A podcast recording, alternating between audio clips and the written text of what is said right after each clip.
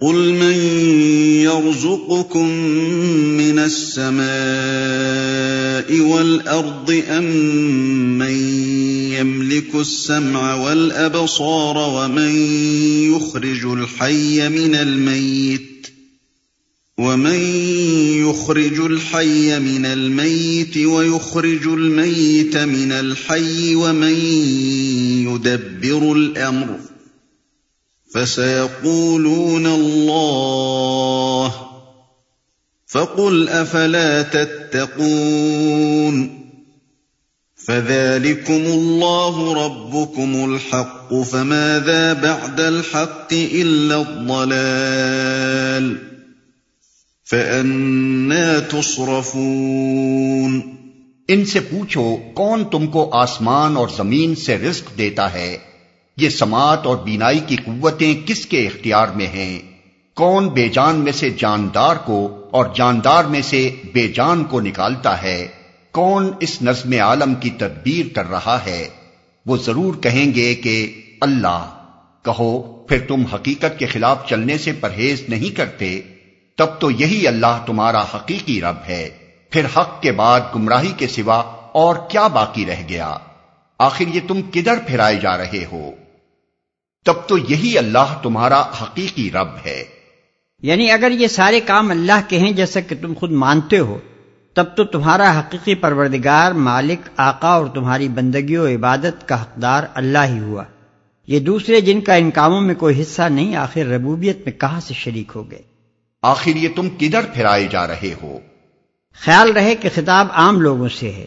اور ان سے یہ سوال نہیں کیا جا رہا ہے کہ تم کدھر پھرے جاتے ہو، بلکہ یہ ہے کہ تم کدھر پھرائے جا رہے ہو۔ اس سے صاف ظاہر ہے کہ کوئی ایسا گمراہ کن شخص یا گروہ موجود ہے جو لوگوں کو صحیح رخ سے ہٹا کر غلط رخ پر پھیر رہا ہے۔ اسی بنا پر لوگوں سے یہ اپیل کیا جا رہا ہے کہ تم اندھے بن کر غلط رہنمائی کرنے والوں کے پیچھے کیوں چلے جا رہے ہو؟ اپنی گرہ کی عقل سے کام لے کر سوچتے کیوں نہیں کہ جب حقیقت یہ ہے تو آخر یہ تم کو کدھر چلایا جا رہا ہے؟ یہ طرز سوال جگہ جگہ ایسے مواقع پر قرآن میں اختیار کیا گیا ہے اور ہر جگہ گمراہ کرنے والوں کا نام لینے کے بجائے ان کو سیغ مجھول کے پردے میں چھپا دیا گیا ہے تاکہ ان کے متقدین ٹھنڈے دل سے اپنے معاملے پر غور کر سکیں اور کسی کو یہ کہہ کر انہیں اشتعال دلانے اور ان کا دماغی توازن بگاڑ دینے کا موقع نہ ملے کہ دیکھو یہ تمہارے بزرگوں اور پیشواؤں پر چوٹیں کی جا رہی ہیں۔ اس میں حکمت تبلیغ کا ایک اہم نقطہ پوشیدہ ہے، جس سے غافل نہ رہنا چاہیے۔ كذلك حقت كلمة ربك على الذين فسقوا أنهم لا يؤمنون۔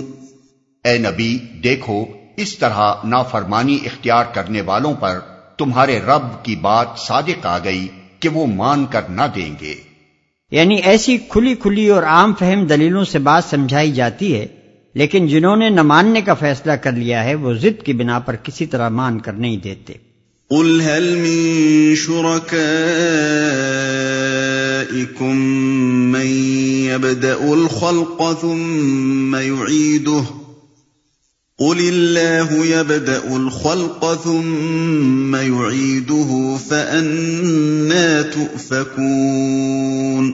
ان سے پوچھو تمہارے ٹھہرائے ہوئے شریکوں میں کوئی ہے؟ جو تخلیق کی ابتدا بھی کرتا ہو اور پھر اس کا اعادہ بھی کرے، کہو وہ صرف اللہ ہے جو تخلیق کی ابتدا بھی کرتا ہے اور اس کا اعادہ بھی۔ پھر تم یہ کس الٹی راہ پر چلائے جا رہے ہو؟ اور اس کا اعادہ بھی۔ تخلیق کی ابتدا کے متعلق تو مشکین مانتے ہی تھے کہ یہ صرف اللہ کا کام ہے۔ ان کے شریکوں میں سے کسی کا اس کام میں کوئی حصہ نہیں۔ رہا تخلیق کا اعادہ تو ظاہر ہے کہ جو ابتدان پیدا کرنے والا ہے وہی اس عمل پیدائش کا اعادہ بھی کر سکتا ہے۔ مگر جو ابتدان ہی پیدا کرنے پر قادر نہ ہو، وہ کس طرح اعادہ پیدائش پر قادر ہو سکتا ہے؟ یہ بات اگرچہ سریحن ایک معقول بات ہے، اور خود مشرقین کے دل بھی اندر سے اس کی گواہی دیتے تھے کہ بات بالکل ٹھکانے کی ہے، لیکن انہیں اس کا اقرار کرنے میں اس بنا پر تعمل تھا کہ اسے مان لینے کے بعد انکار آخرت مشکل ہو جاتا ہے۔ یہی وجہ ہے کہ اوپر کے سوالات پر تو اللہ تعالیٰ نے فرمایا کہ وہ خود کہیں گے کہ یہ کام اللہ کے ہیں مگر یہاں اس کے بجائے نبی صلی اللہ علیہ وسلم سے ارشاد ہوتا ہے کہ تم ڈنکے کی چوٹ کہو کہ یہ ابتدائے خلق اور اعادہ خلق کا کام بھی اللہ ہی کا ہے۔ پھر تم یہ کس الٹی راہ پر چلائے جا رہے ہو؟ یعنی جب تمہاری ابتدا کا سرا بھی اللہ کے ہاتھ میں ہے اور انتہا کا سرا بھی اسی کے ہاتھ میں تو خود اپنے خیر خواہ بن کر ذرا سوچو کہ آخر تمہیں یہ کیا باور کرایا جا رہا ہے کہ ان دونوں سروں کے بیچ میں اللہ کے سوا کسی اور کو تمہاری بندگیوں اور نیاز مندیوں کا حق پہنچ گیا ہے؟ قل هل من من يهدي إلى الحق قل الله يهدي للحق أفمن يهدي إلى الحق أحق أن يتبع أم من لا يهدي إلا أن يهدى فما لكم كيف تحكمون ان سے پوچھو، تمہارے ٹھہرائے ہوئے شریکوں میں کوئی ایسا بھی ہے جو حق کی طرف رہنمائی کرتا ہو؟ کہو، وہ صرف اللہ ہے جو حق کی طرف رہنمائی کرتا ہے۔ پھر بھلا بتاؤ، جو حق کی طرف رہنمائی کرتا ہے، وہ اس کا زیادہ مستحق ہے کہ اس کی پیروی کی جائے، یا وہ جو خود راہ نہیں پاتا اللہ یہ کہ اس کی رہنمائی کی جائے۔ آخر تمہیں ہو کیا گیا ہے؟ کیسے الٹے الٹے فیصلے کرتے ہو؟ جو حق کی طرف رہنمائی کرتا ہو۔ یہ ایک نہایت اہم سوال ہے، جس کو ذرا تفصیل کے ساتھ سمجھ لینا چاہیے۔ دنیا میں انسان کی ضرورتوں کا دائرہ صرف اسی حد تک محدود نہیں ہے۔ کہ اس کو کھانے، پینے، پہننے اور زندگی بسر کرنے کا سامان بہم پہنچے اور آفات مسائب اور نقصانات سے وہ محفوظ رہے۔ بلکہ اس کی ایک ضرورت اور در حقیقت سب سے بڑی ضرورت یہ بھی ہے کہ اسے دنیا میں زندگی بسر کرنے کا صحیح طریقہ معلوم ہو اور وہ جانے کہ اپنی ذات کے ساتھ، اپنی قوتوں اور قابلیتوں کے ساتھ، اس سر و سامان کے ساتھ جو روئے زمین پر اس کے تصرف میں ہے۔ ان بے شمار انسانوں کے ساتھ جن سے مختلف حیثیتوں میں اس کو سابقہ پیش آتا ہے اور مجموعی طور پر اس نظام کائنات کے ساتھ جس کے ماتحت رہ کر ہی بہرحال اس کو کام کرنا ہے، وہ کیا اور کس طرح معاملہ کرے، جس سے اس کی زندگی بحثیت مجموعی کامیاب ہو اور اس کی کوششیں اور محنتیں غلط راہوں میں صرف ہو کر تباہی و بربادی پر منتج نہ ہوں۔ اسی صحیح طریقے کا نام حق ہے اور جو رہنمائی اس طریقے کی طرف انسان کو لے جائے، وہی ہدایت حق ہے۔ اب قرآن تمام مشرقین سے اور ان سب لوگوں سے جو پیغمبر کی تعلیم کو ماننے سے انکار کرتے ہیں۔ یہ پوچھتا ہے کہ تم خدا کے سوا جن جن کی بندگی کرتے ہو، ان میں کوئی ہے جو تمہارے لیے ہدایت حق حاصل کرنے کا ذریعہ بنتا ہو یا بن سکتا ہو؟ ظاہر ہے کہ اس کا جواب نفی کے سوا اور کچھ نہیں ہے۔ اس لیے کہ انسان خدا کے سوا جن کی بندگی کرتا ہے، وہ دو بڑی اقسام پر منقسم ہے ایک وہ دیویاں، دیوتا اور زندہ یا مردہ انسان جن کی پرستش کی جاتی ہے۔ سو ان کی طرف تو انسان کا رجوع صرف اس غرض کے لیے ہوتا ہے کہ فوق الفطری طریقے سے وہ اس کی حاجتیں پوری کریں اور اس کو آفات سے بچائیں۔ رہی ہدایت حق تو وہ نہ کبھی ان کی طرف سے آئی، نہ کبھی کسی مشرق نے اس کے لیے ان کی طرف رجوع کیا اور نہ کوئی مشرق یہ کہتا ہے کہ اس کے یہ معبود، اسے اخلاق، معاشرت، تمدن، معیشت، سیاست، قانون، عدالت وغیرہ کے اصول سکھاتے ہیں۔ دوسرے وہ انسان جن کے بنائے ہوئے اصولوں اور قوانین کی پیروی و اطاعت کی جاتی ہے، سو وہ رہنما تو ضرور ہیں۔ مگر سوال یہ ہے کہ کیا فی الواقع وہ رہنما حق بھی ہیں یا ہو سکتے ہیں؟ کیا ان میں سے کسی کا علم بھی ان تمام حقائق پر حاوی ہے جن کو جاننا انسانی زندگی کے صحیح اصول وضع کرنے کے لیے ضروری ہے؟ کیا ان میں سے کسی کی نظر بھی اس پورے دائرے پر پھیلتی ہے جس میں انسانی زندگی سے تعلق رکھنے والے مسائل پھیلے ہوئے ہیں؟ کیا ان میں سے کوئی بھی ان کمزوریوں سے، ان تعصبات سے، ان شخصی یا گروہی دلچسپیوں سے، ان اغراض و خواہشات سے اور ان رحجانات و میلانات سے بالا تر ہے جو انسانی معاشرے کے لیے منصفانہ قوانین بنانے میں مانے ہوتے ہیں۔ اگر جواب نفی میں ہے اور ظاہر ہے کہ کوئی صحیح دماغ آدمی ان سوالات کا جواب اس بات میں نہیں دے سکتا، تو آخر یہ لوگ ہدایت حق کا سرچشمہ کیسے ہو سکتے ہیں؟ اسی بنا پر قرآن یہ سوال کرتا ہے کہ لوگوں تمہارے ان مذہبی معبودوں اور تمدنی خداؤں میں کوئی ایسا بھی ہے جو راہ راست کی طرف تمہاری رہنمائی کرنے والا ہو؟ اوپر کے سوالات کے ساتھ مل کر یہ آخری سوال دین و مذہب کے پورے مسئلے کا فیصلہ کر دیتا ہے۔ انسان کی ساری ضرورتیں دو ہی نوعیت کی ہیں۔ ایک نوعیت کی ضروریات یہ ہیں کہ کوئی اس کا پروردگار ہو، کوئی ملجا و ماوا ہو، کوئی دعاؤں کا سننے والا اور حاجتوں کا پورا کرنے والا ہو، جس کا مستقل سہارا اس عالم اسباب کے بے ثبات سہاروں کے درمیان رہتے ہوئے وہ تھام سکے۔ سو اوپر کے سوالات نے فیصلہ کر دیا کہ اس ضرورت کو پورا کرنے والا خدا کے سوا کوئی نہیں۔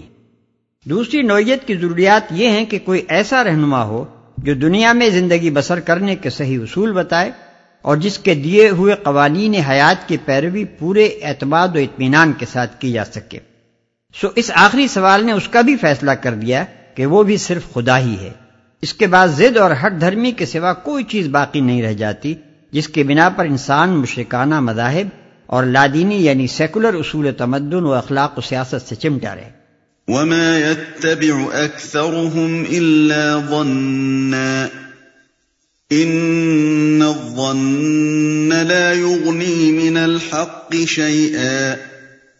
إن الله عليم بما يفعلون حقیقت یہ ہے کہ ان میں سے اکثر لوگ محض قیاس و گمان کے پیچھے چلے جا رہے ہیں۔ حالانکہ گمان حق کی ضرورت کو کچھ بھی پورا نہیں کرتا۔ جو کچھ یہ کر رہے ہیں اللہ اس کو خوب جانتا ہے۔ اکثر لوگ محض قیاس و گمان کے پیچھے چلے جا رہے ہیں۔ یعنی جنہوں نے مذاہب بنائے جنہوں نے فلسفے تصنیف کیے اور جنہوں نے قوانین حیات تجویز کیے، انہوں نے بھی یہ سب کچھ علم کی بنا پر نہیں بلکہ گمان و قیاس کی بنا پر کیا۔ اور جنہوں نے ان مذہبی اور دنیاوی رہنماؤں کی پیروی کی، انہوں نے بھی جان کر اور سمجھ کر نہیں بلکہ محض اس گمان کی بنا پر ان کا اتباع اختیار کر لیا کہ ایسے بڑے بڑے لوگ جب یہ کہتے ہیں اور باپ دادا ان کو مانتے چلے آ رہے ہیں اور ایک دنیا ان کی پیروی کر رہی ہے، تو ضرور ٹھیک ہی کہتے ہوں گے۔ وما كان هذا القرآن أن يفترى من دون الله ولكن تصديق الذي بين يديه ولكن تصديق الذي بين يديه وتفصيل الكتاب لا ريب فيه من رب العالمين اور یہ قرآن وہ چیز نہیں ہے جو اللہ کی وحی و تعلیم کے بغیر تصنیف کر لیا جائے، بلکہ یہ تو جو کچھ پہلے آ چکا تھا، اس کی تصدیق اور الکتاب کی تفصیل ہے۔ اس میں کوئی شک نہیں کہ یہ فرما روائے کائنات کی طرف سے ہے۔ اس کی تصدیق اور الکتاب کی تفصیل ہے۔ جو کچھ پہلے آ چکا تھا، اس کی تصدیق ہے۔ یعنی ابتدا سے جو اصولی تعلیمات انبیاء علیہ السلام کی معرفت انسان کو بھیجی جاتی رہی ہیں یہ قرآن ان سے ہٹ کر کوئی نئی چیز نہیں پیش کر رہا ہے، بلکہ انہی کی تصدیق و توثیق کر رہا ہے۔ اگر یہ کسی نئے مذہب کے بانی کی ذہنی اپج کا نتیجہ ہوتا، تو اس میں ضرور یہ کوشش پائی جاتی کہ پرانی صداقتوں کے ساتھ کچھ اپنا نرالا رنگ بھی ملا کر اپنی شان امتیاز نمایاں کی جائے۔ الکتاب کی تفصیل ہے یعنی ان اصولی تعلیمات کو جو تمام کتب آسمانی کا لب لباب یعنی الکتاب ہیں اس میں پھیلا کر دلائل و شواہد کے ساتھ، تلقین و تفہیم کے ساتھ، تشریح و توضیع کے ساتھ اور عملی حالات پر انتباق کے ساتھ بیان کیا گیا ہے۔ ام يقولون افتراه قل فأتوا بسورة مثله ودعوا من استطعتم من دون الله إن كنتم صادقين کیا یہ لوگ کہتے ہیں کہ پیغمبر نے اسے خود تصنیف کر لیا ہے؟ کہو، اگر تم اپنے اس الزام میں سچے ہو، تو ایک صورت اس جیسی تصنیف کر لاؤ اور ایک خدا کو چھوڑ کر جس جس کو بلا سکتے ہو، مدد کے لیے بلا لو۔ عام طور پر لوگ سمجھتے ہیں کہ یہ چیلنج محض قرآن کی فصاحت و بلاغت اور اس کی ادبی خوبیوں کے لحاظ سے تھا۔ اعجاز قرآن پر جس انداز سے بحثیں کی گئی ہیں، اس سے یہ غلط فہمی پیدا ہونی کچھ بعید بھی نہیں ہے۔ لیکن قرآن کا مقام اس سے بلند تر ہے کہ وہ اپنی یکتائی و بے نظیری کے دعوے کی بنیاد محض اپنے لفظی محاسن پر رکھے۔ بلا شبہ قرآن اپنی زبان کے لحاظ سے بھی لاجواب ہے، مگر وہ اصل چیز جس کی بنا پر یہ کہا گیا ہے کہ انسانی دماغ ایسی کتاب تصنیف نہیں کر سکتا، اس کے مضامین اور اس کی تعلیمات ہیں۔ اس میں اعجاز کے جو جو پہلو ہیں اور جن وجوہ سے ان کا من جانب اللہ ہونا یقینی اور انسان کا ایسی تصنیف پر قادر ہونا غیر ممکن ہے ان کو خود قرآن میں مختلف مواقع پر بیان کر دیا گیا ہے۔ اور ہم ایسے تمام مقامات کی تشریح پہلے بھی کرتے رہے ہیں اور آئندہ بھی کریں گے۔ اس لیے یہاں بخوف طوالت اس بحث سے اجتناب کیا جاتا ہے۔ بل كذبوا بما لم يحيطوا بعلمه ولما يأتهم تأويله كذلك كذب الذين من قبلهم فانظر كيف كان عاقبة الظالمين اصل یہ ہے کہ جو چیز ان کے علم کی گرفت میں نہیں آئی اور جس کا مال بھی ان کے سامنے نہیں آیا، اس کو انہوں نے خواہ اٹکل پچو جھٹلا دیا۔ اسی طرح تو ان سے پہلے کے لوگ بھی جھٹلا چکے ہیں۔ پھر دیکھ لو ان ظالموں کا کیا انجام ہوا۔ اس کو انہوں نے خامخواہ اٹکل پچو جھٹلا دیا۔ تکزیب یا تو اس بنیاد پر کی جا سکتی تھی کہ ان لوگوں کو اس کتاب کا ایک جعلی کتاب ہونا تحقیقی طور پر معلوم ہوتا، یا پھر اس بنا پر وہ معقول ہو سکتی تھی کہ جو حقیقتیں اس میں بیان کی گئی ہیں اور جو خبریں اس میں دی گئی ہیں وہ غلط ثابت ہو جاتی۔ لیکن ان دونوں وجوہ تقسیم میں سے کوئی وجہ بھی یہاں موجود نہیں ہے۔ نہ کوئی شخص یہ کہہ سکتا ہے کہ وہ ادرو علم جانتا ہے کہ یہ کتاب گھڑ کر خدا کی طرف منسوب کی گئی ہے۔ نہ کسی نے پردہ غیب کے پیچھے جھانک کر یہ دیکھ لیا ہے کہ واقعی بہت سے خدا موجود ہیں اور یہ کتاب خواہ مخواہ خدا کی خبر سنا رہی ہے یا فی الواقع خدا اور فرشتوں اور وہی وغیرہ کی کوئی حقیقت نہیں ہے اور اس کتاب میں خواہ مخواہ افسانہ بنا لیا گیا ہے۔ نہ کسی نے مر کر یہ دیکھ لیا ہے کہ دوسری زندگی اور اس کے حساب کتاب اور جزا و سزا کی ساری خبریں جو اس کتاب میں دی گئی ہیں غلط ہیں۔ لیکن اس کے باوجود نرے شک اور گمان کی بنیاد پر اس شان سے اس کی تکزیب کی جا رہی ہے کہ گویا علمی طور پر اس کے جعلی اور غلط ہونے کی تحقیق کر لی گئی ہے۔ وَمِنْهُمْ مَنْ يُؤْمِنُ بِهِ وَمِنْهُمْ مَنْ لَا يُؤْمِنُ بِهِ وَرَبُّكَ أَعْلَمُ بِالْمُفْسِدِينَ۔ ان میں سے کچھ لوگ ایمان لائیں گے اور کچھ نہیں لائیں گے، اور تیرا رب ان مفسدوں کو خوب جانتا ہے۔ ایمان نہ لانے والوں کے متعلق فرمایا جا رہا ہے کہ خدا ان مفسدوں کو خوب جانتا ہے۔ یعنی وہ دنیا کا منہ تو یہ باتیں بنا کر بند کر سکتے ہیں کہ صاحب، ہماری سمجھ میں بات نہیں آتی، اس لیے نیک نیتی کے ساتھ ہم اسے نہیں مانتے۔ لیکن خدا جو قلب و ضمیر کے چھپے ہوئے رازوں سے واقف ہے وہ ان میں سے ایک ایک شخص کے متعلق جانتا ہے کہ کس کس طرح اس نے اپنے دل و دماغ پر قفل چڑھائے، اپنے آپ کو غفلتوں میں گم کیا، اپنے ضمیر کی آواز کو دبایا، اپنے قلب میں حق کی شہادت کو ابھرنے سے روکا، اپنے ذہن سے قبول حق کی صلاحیت کو مٹایا، سن کر نہ سنا، سمجھتے ہوئے نہ سمجھنے کی کوشش کی، اور حق کے مقابلے میں اپنے تعصبات کو، اپنے دنیاوی مفاد کو، اپنی باطل سے الجھی ہوئی اغراض کو اور اپنے نفس کی خواہشوں اور رغبتوں کو ترجیح دی۔ اسی بنا پر وہ معصوم گمراہ نہیں ہیں، بلکہ در حقیقت مفسد ہیں۔